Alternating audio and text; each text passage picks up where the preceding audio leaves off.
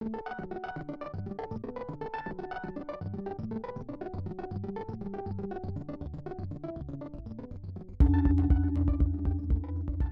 to the Film Comment podcast. I'm Devika Girish, the co deputy editor of Film Comment.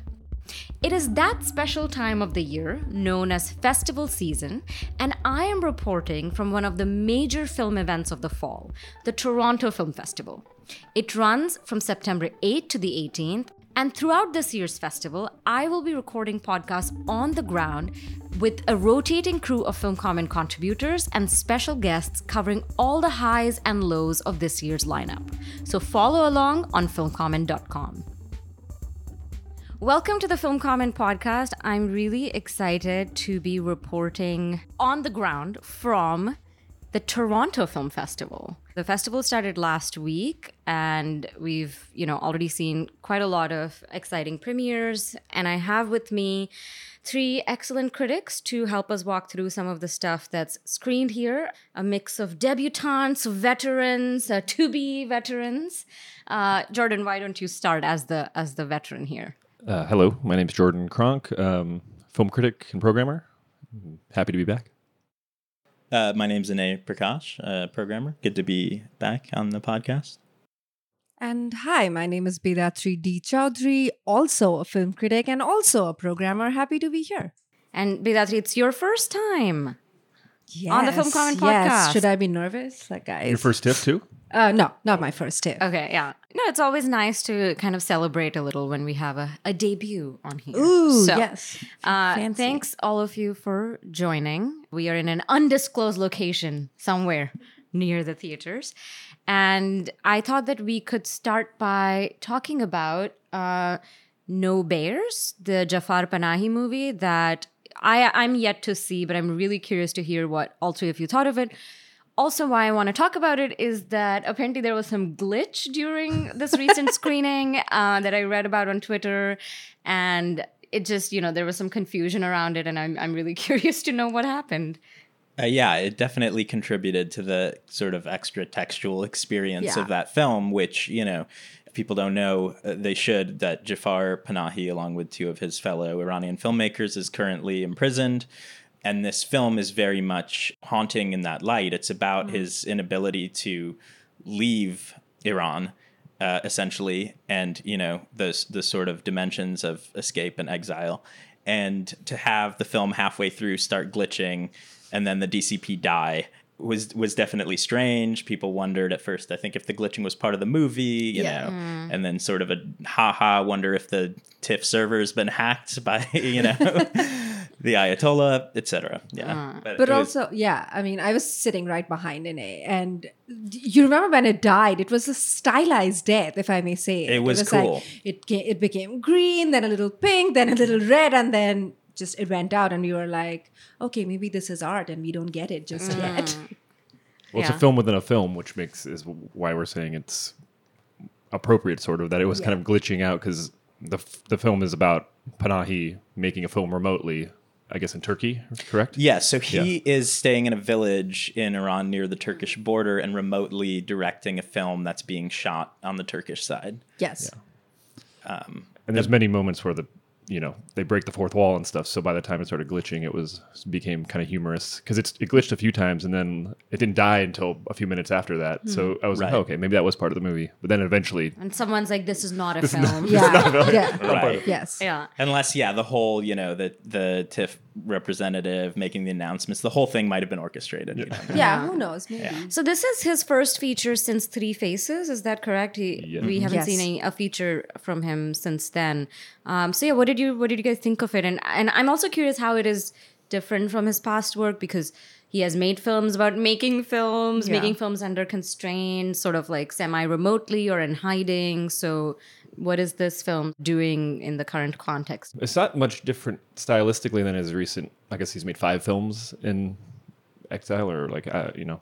So in that way, it's not that much different. But I guess there is like a new wrinkle in the sense that it's kind of like a self-critical film. I feel like in a lot of ways from his own filmmaking because he's like implicated in a lot of the things going on in the film. It, it deals with uh, him dramatizing a real relationship of a couple trying to leave Iran and go to Europe, so they're having to forge passports. Um, so he's Oh, wow. he's uh, dramatizing their situation, and their the the f- woman in the relationship grows and like increasingly uh, unhappy with the kind of dynamics of the f- situation, how he's portraying them. So yeah, there is a self-critical dimension to, to the filmmaking, and then That is narrative, right? It's not documentary. Like the woman is it's acting. supposed to be narrative. Yeah, yes. Okay. yeah, yeah, it's supposed okay. to be. to me, the entire it's always hard to say with Panahi, but to me, this entire film feels constructed. Yeah. yes, sure, yeah. and then also I think adding to what Jordan just said is like there's also a lot of ethical debate about filmmaking in itself, and then of course as an extension, filmmaking in exile. Right. And uh, you know, for the want of a better word, how he's like stirring shit up and like making things worse for people around him. So I don't know if there's like a guilt around that, but again, it could be all staged, but and I, I will uh, cite his son's film, Hit the Road, which premiered last year, I think. And, you know, this idea of the car and people crossing the border and like how Iran is literally no place to call home anymore, that is becoming more and more apparent and common.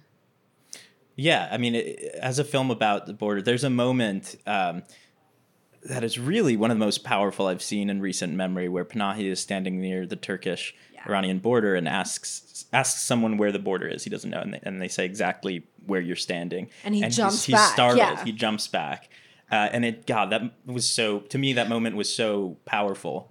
Um, there's something, uh, you know, n- no matter the danger he knows he's in, there's something, um, uh, you know, about i- an inability to leave the country.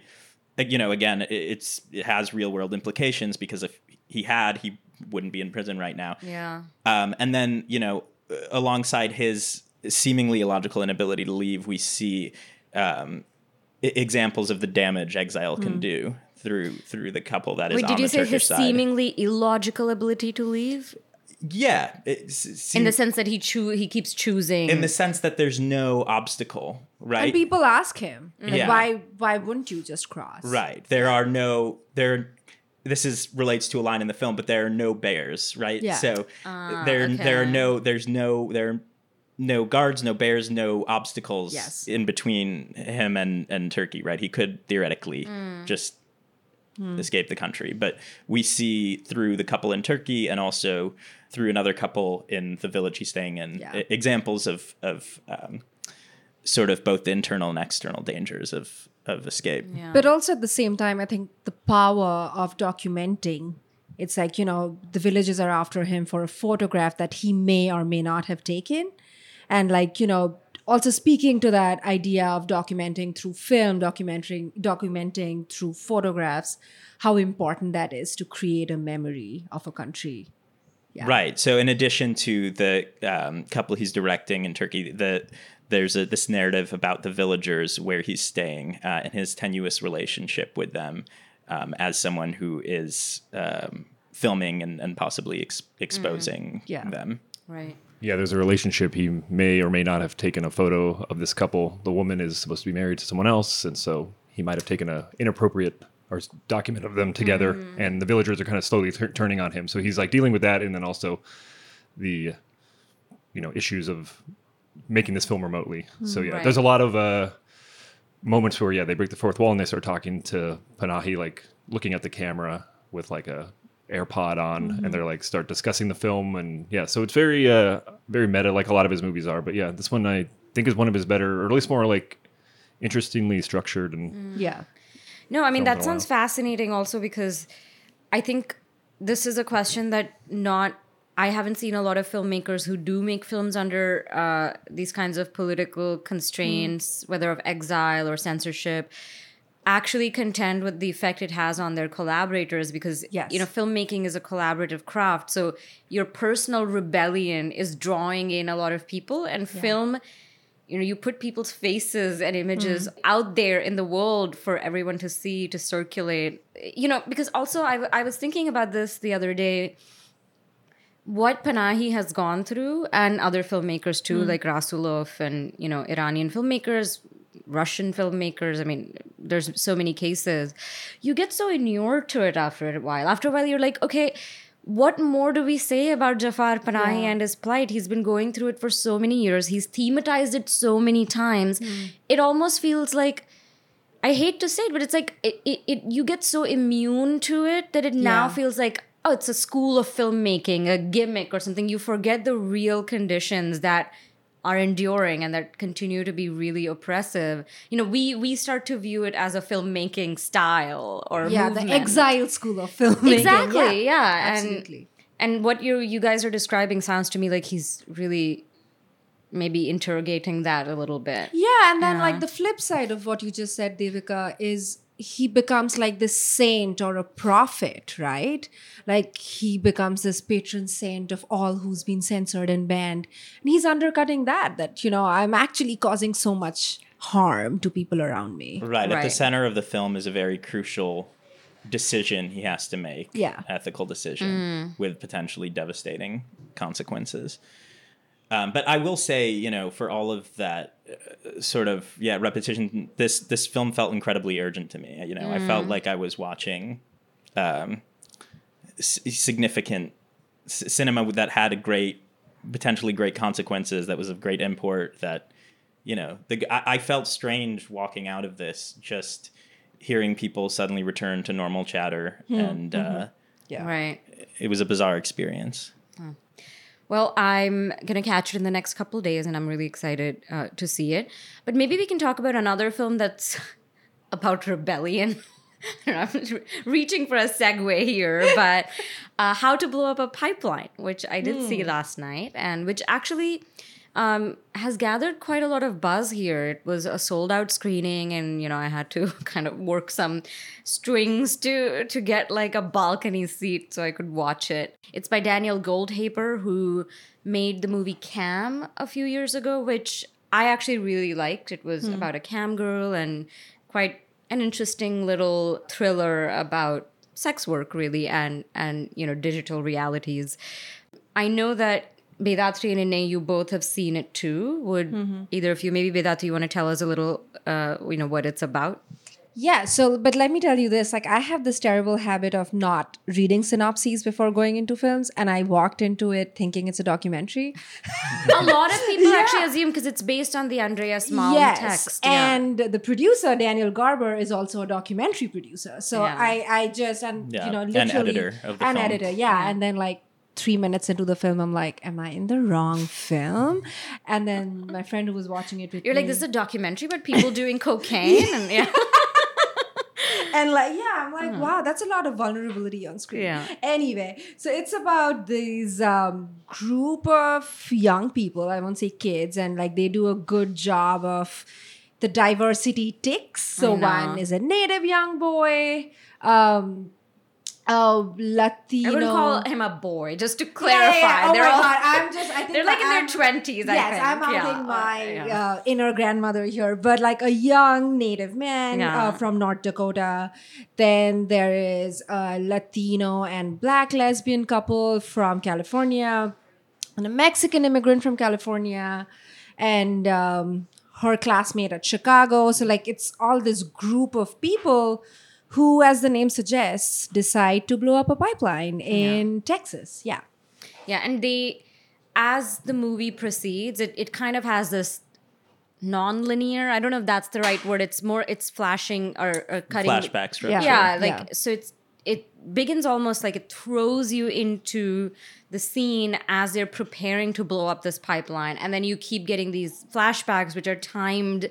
Very interestingly, it's always at some like very precarious Yes. moment, like something's about to blow up, and then they cut you back and give you the backstory for why each of these people Hmm. is doing this, and you realize that each of them has had their lives impacted by the fossil fuel industry or Yeah, you know climate the, change the immediate. Yeah, effects yeah. of basically climate change that is impunitively exacerbated by corporations and the state. Yes. I was a little underwhelmed by it. And I think one of the reasons is that I found it very schematic.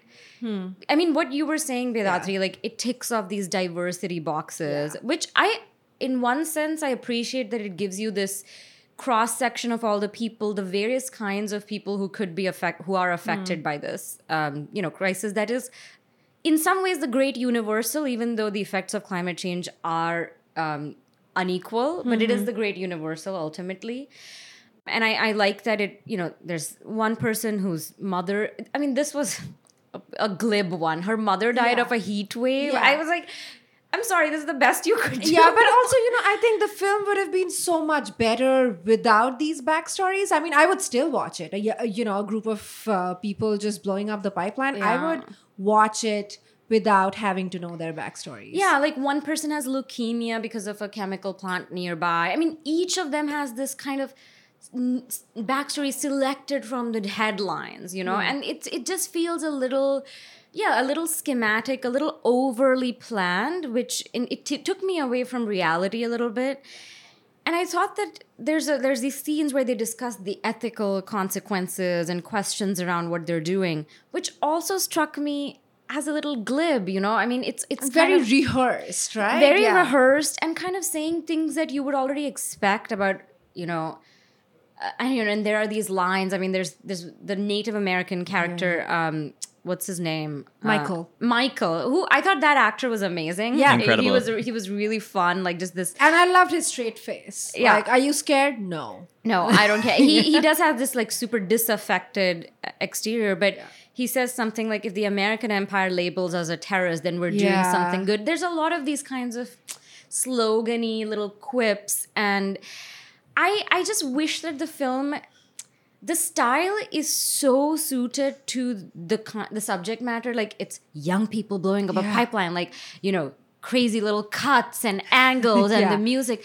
I almost wish the style had been counterintuitive, you know, like hmm. La Chinoise, like you know, that's. Yeah. a movie about revolution. That's you don't expect now. I- I mean, it's a now we all know what that movie is, but I'm I feel like when it came out, it was probably surprising to see Yes. that movie not have that kind of pulsating urgency. Mm-hmm. And this just felt a little too slick to me in delivering a message that's about revolution. Little too. I just wish it had been a little messier, murkier, gotten really into the weeds of the politics too. It does not get very deep into the politics. and it's also singular it's a singular action and you know we've moved past using me- metal straws is going to save the universe it's Yeah. not a unitary personal journey right and this was a collection of personal journeys which i was and also like you said like this oh are we terrorists or are we revolutionaries it reminded me of like rang de basanti which was like 20 years It is ago. literally a decades old debate. Yes. I mean, it's been debated in the UN. uh, Like, it's you know, I just I wish it had been more contemporary in the in the co- content. But But I know is- Inney liked Inney is it, so gearing up we'll- to we'll- to our yeah. yeah, I'm the like mic is yours. starting to create a checklist. All right, so I feel that I, you know, in, in the interest of full disclosure, I'm friends with the filmmakers. Uh-huh. Um, uh, but I really did like the movie. I thought it was a kick-ass genre film. I think the things you want out of it um, are. It sounds like you just wanted it to be a different movie, and I, and I understand that impulse. But I think on the terms on which it exists, as a sort I of i wanted like it to be a better movie. Sorry. as a as a as a rocket fuel but it's not this thing that's getting into the weeds about politics It is a melodramatic tightly plotted and schematic sure uh genre picture and and you know it kept me on the edge of my seat i think it captures well uh obviously yes in a very different way from something like La Chinoise that um that s- sort of again yes glib uh youthful idealism uh, and frustration with the system um and uh, yeah, and and I agree. You know that there were there were aspects of these backstories that were a little bit canned or corny, but in a way that I accepted on the film's terms as melodramatic devices. Um, so you just settled for what the film gave you. no, I look. I I love. Um, I love. Uh, I think a genre movie is allowed to have uh, genre tropes. You know. Yes, but this is a movie that's taking it. It takes itself pretty seriously too. You're, you know, the way you're describing it makes it seem much, much lighter and much more like as if this movie is trying to be just entertainment. But Yeah. it's really it's taking itself very seriously in and the it's, it's set in the present day so it's not like this is happening in the 1970s and you can look back and say oh did, they just didn't know enough Right. it's yeah No, it is trying to be entertaining. I, I know it is, but it's also taking itself very seriously. So I, I just feel like, you know, I also do think that when you it's a premise like this. It's about young people taking uh, on like basically doing property destruction in order to achieve something with regards to you know this ongoing crisis.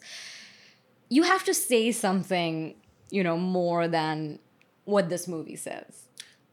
Do you? I mean, I think it's pretty bold. Uh, First of all, that obviously the title and the premise are quite bold assertions, and it, you know, it's a it- again, it's a genre. It's like structured basically like a heist movie, except that we have, you know, instead of stealing something, they're destroying something, which Yeah, feels but they talk so much about like why they're doing it and what the consequences will be. But they talk a lot about it, but it never really gets into the weeds of what those consequences or implications are. I mean, their whole idea is that they're going to blow up this pipeline and then people will get inspired and do the same and it'll, it'll kick off some kind of revolution, which. But what are they doing? They're just slitting tires. You know, like the well, they the- do blow up the pipeline. Yeah, but after that, the the quote unquote revolution they inspire is And this has slitting- been done in history. People Yeah. have done these things in history, and it has not kicked off a global revolution. Yeah. So I just wish that the film actually yeah, but the film doesn't claim this. that it's going to kick off a revolution. I It- think it does. it does. though. Those those the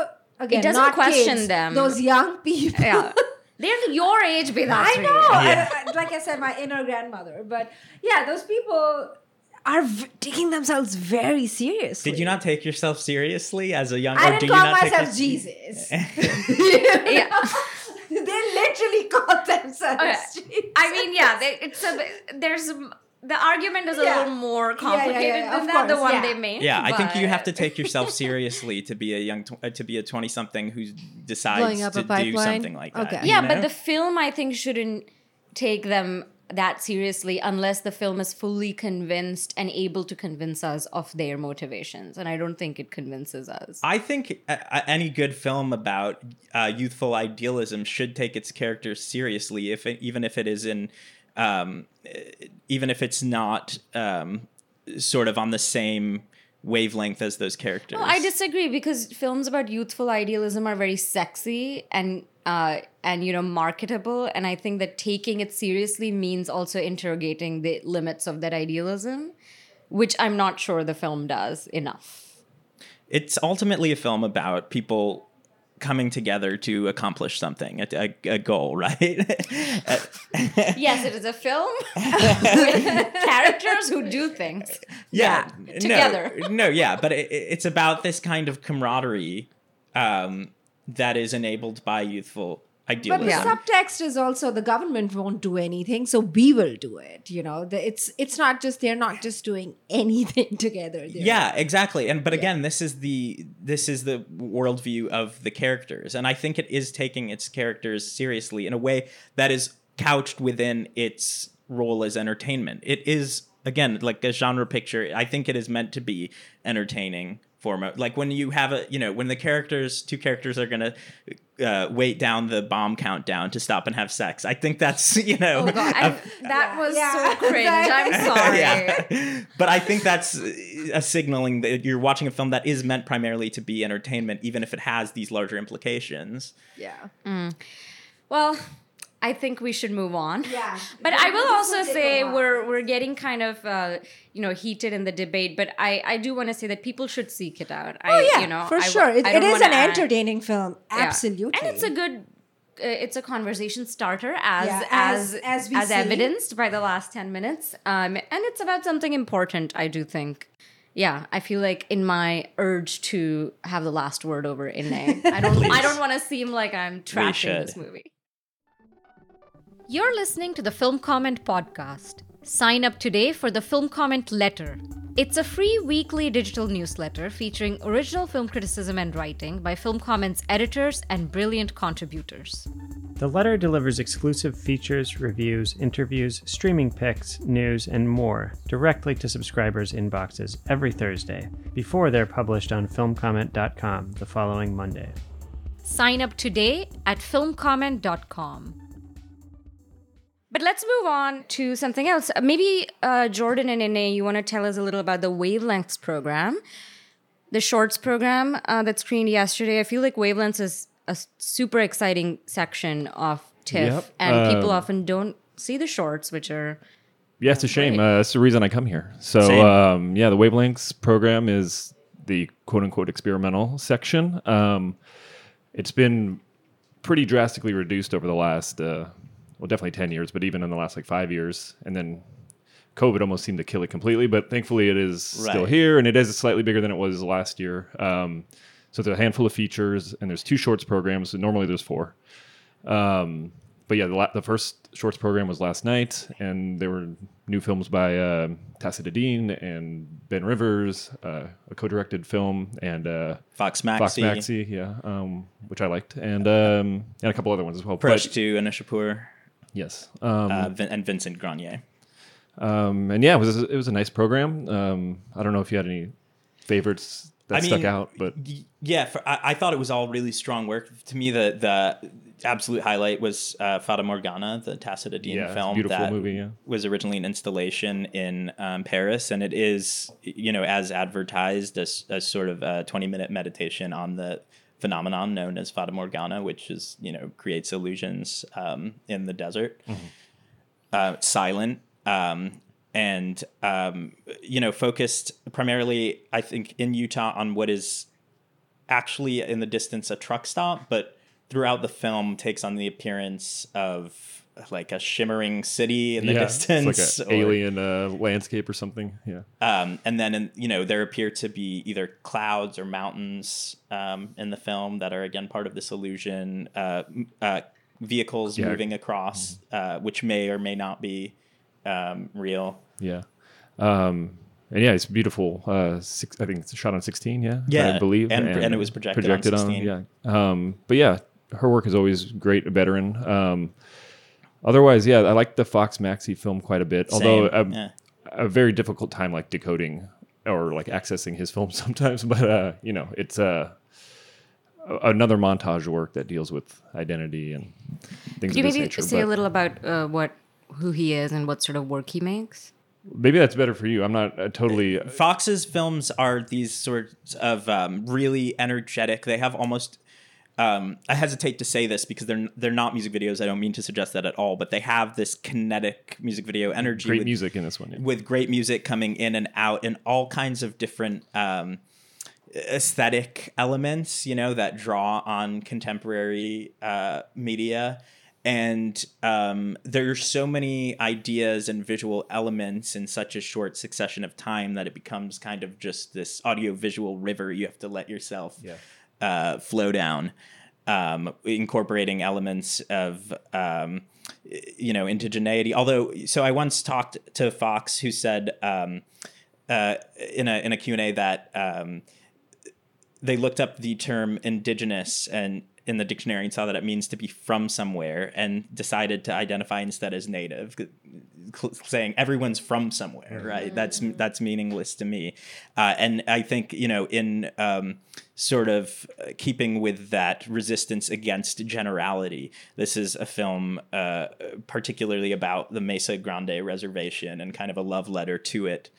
Um, and um, you know for me uh, even if the film moves too fast to catch all the illusions and all the um, moments even that that came across really strongly right Um, and you, there's another film I liked in Wavelengths that I don't think you saw, but it was a new film by Sharon Lockhart. Um, it was paired with a feature uh, in the Wavelengths program. i'm really which- sad i missed that Yeah, sort of. I mean, not super similar, but like the idea of the Tacita Dean film. It's a kind of an observational landscape type film. It's one shot. It's about What's it thirty. called? Oh, sorry. It's called Eventide. There you go. Um, and uh, it's a 30 minute shot of like a coast in Sweden, and it uh, is the sun is setting. So uh, over the course of the 30 minutes, it goes from kind of like light to dark, and you start to see there's like a meteor shower going on at the same time, and stars start to appear.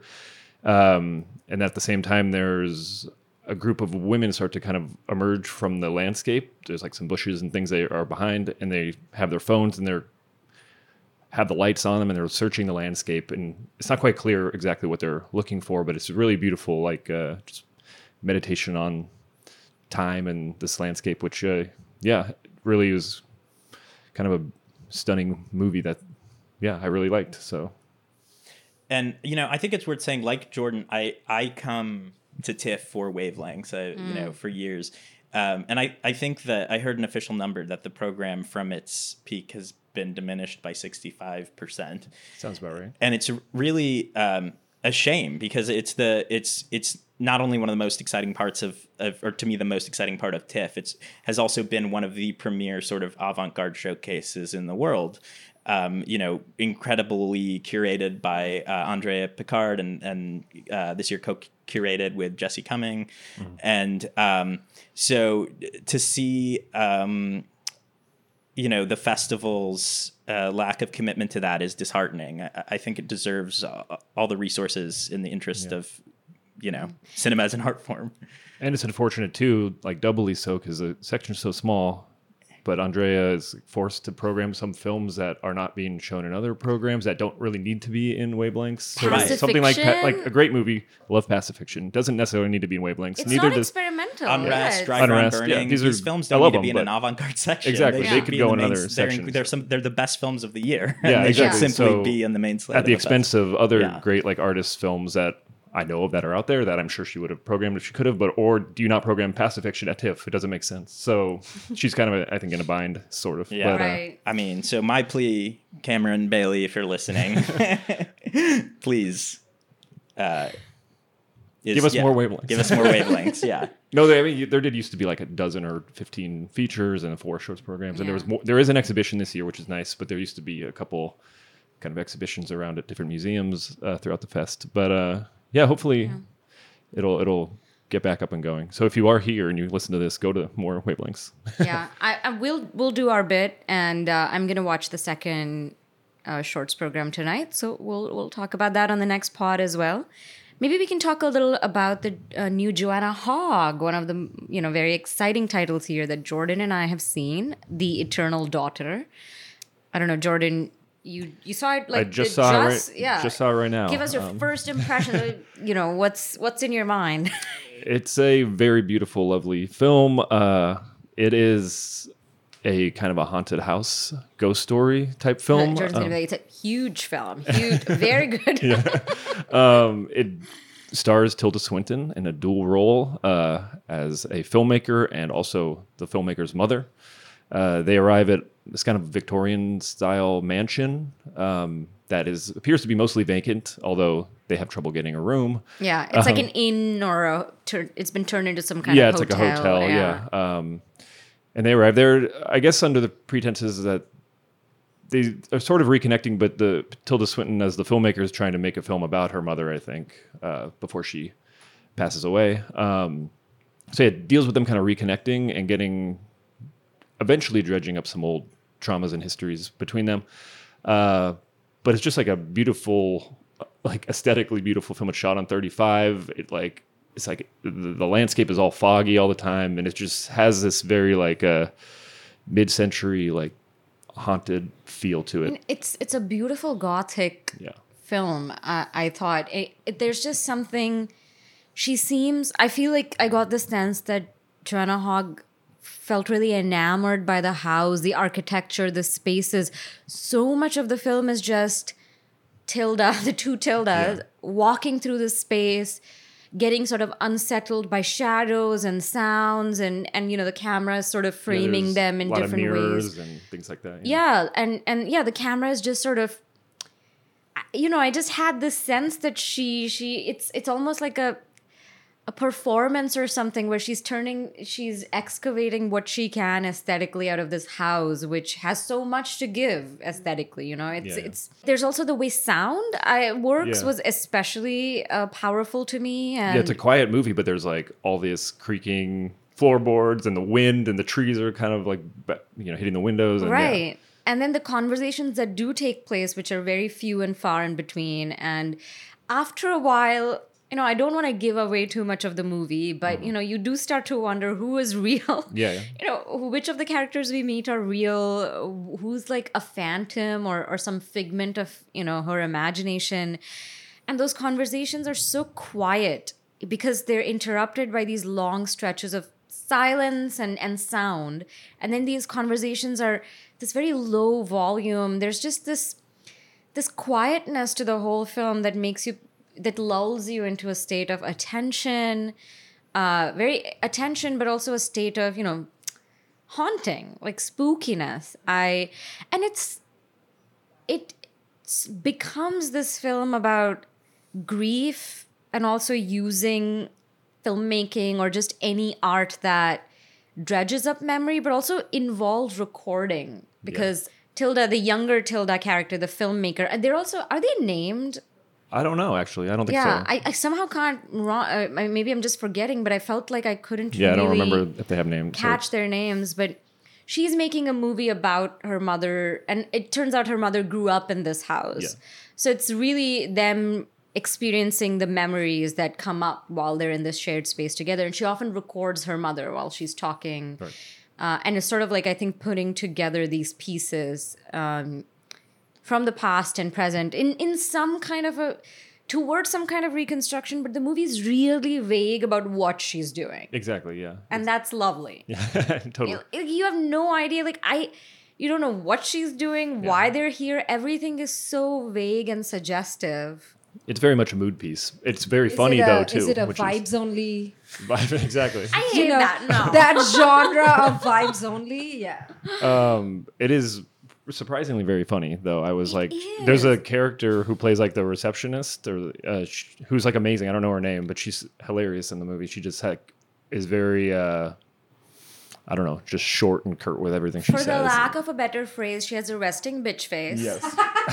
a great rbf Beautiful. And I- she's I- just- I'm sold. she's just grumpy and rude and it's like i love her for it Yes. you know uh, she's just annoyed at having to deal with you the know, one guest they have, two guests they have. the two guests who are very particular. Yeah. The younger Tilda is she's like neurotic too, and she's constantly worrying about her mother. And there's a scene where the, they're having lunch, and it just devolves into this fight between mother and daughter, where the younger Tilda just like collapses over something simple, like I don't know, the mother not wanting to open her presents or not wanting to eat. It's so relatable. I, it just you know it, it, these like they're both grown women, but there is something about being with your mother in close proximity that brings out these completely irrational, unsayable emotions and conflicts. And she just collapses. I mean, she, you know, she she just starts crying and she's like throwing a tantrum. But I found that so moving and and performed, you know, incredibly too. yeah, the performance is great. I mean, it doesn't come off as like a stunt at all. You totally forget that it's one actor's playing the same role. but I, I guess it was a you know pandemic type movie that might have been the impetus behind it, but it uses like the conditions and everything to its advantage. I think, and yeah, it's just a transporting film. But yeah, it is sort of ambiguous, obviously, and uh, as they start to you know dig into their past, it, it just becomes more dreamlike as it goes along. I guess. Yeah. And I, I really love Tilda's performance too because, you know, there are no, she doesn't rely on ticks. Uh, you know, you think that to differentiate these two characters, you know, a lot of actors would develop these affectations, and the the two characters feel so different, even though they're in the same room all the time. You're looking at them, you know, adjacent to each other all the time. But the performances feel very natural, not affected. She's not trying too hard to make them different people. I mean, she's just a very good actress, you know. Uh, and I also like that this film is very much in keeping with the souvenirs. Uh, you know, it's about clearly sort of personal. It's about some, you know, a filmmaker. It's about trauma and grief and what it means to make movies out of the stuff of your life, but in a totally different genre. It's for so sure. surprising too because it's completely unlike the souvenirs in terms of style. Yeah. It's a it's a proper horror or gothic movie in yeah, some sure. sense. It, it almost has more similarities with her pre. Uh, sorry, what's the name of the film? Uh, souvenir pre souvenir films. Yeah, shows how much I like those movies.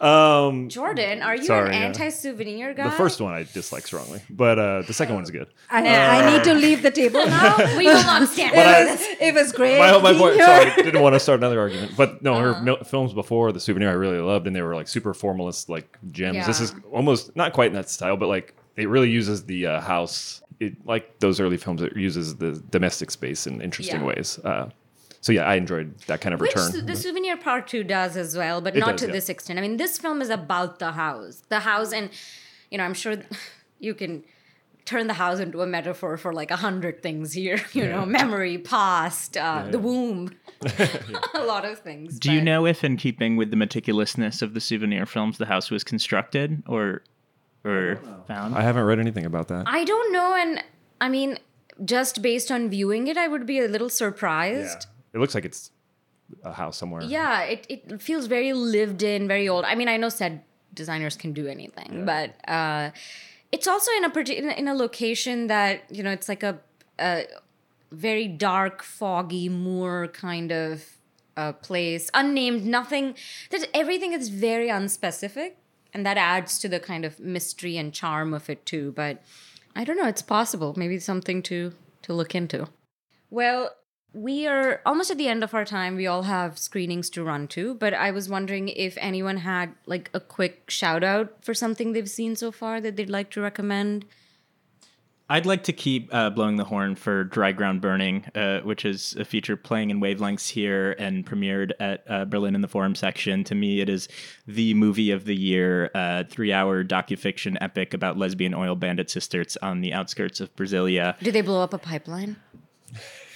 No, Oh, but touchy point I me think this there. film does have uh, the sort of political uh, nuance and urgency that you are yearning for. Oh, good. Okay. Uh, we will talk about that film more for sure. Uh, Bedatri, Jordan, did you have any quick TIFF tips? Let's call them TIFF tips. Um, yeah, I mean, I really loved this documentary called Casa Susana.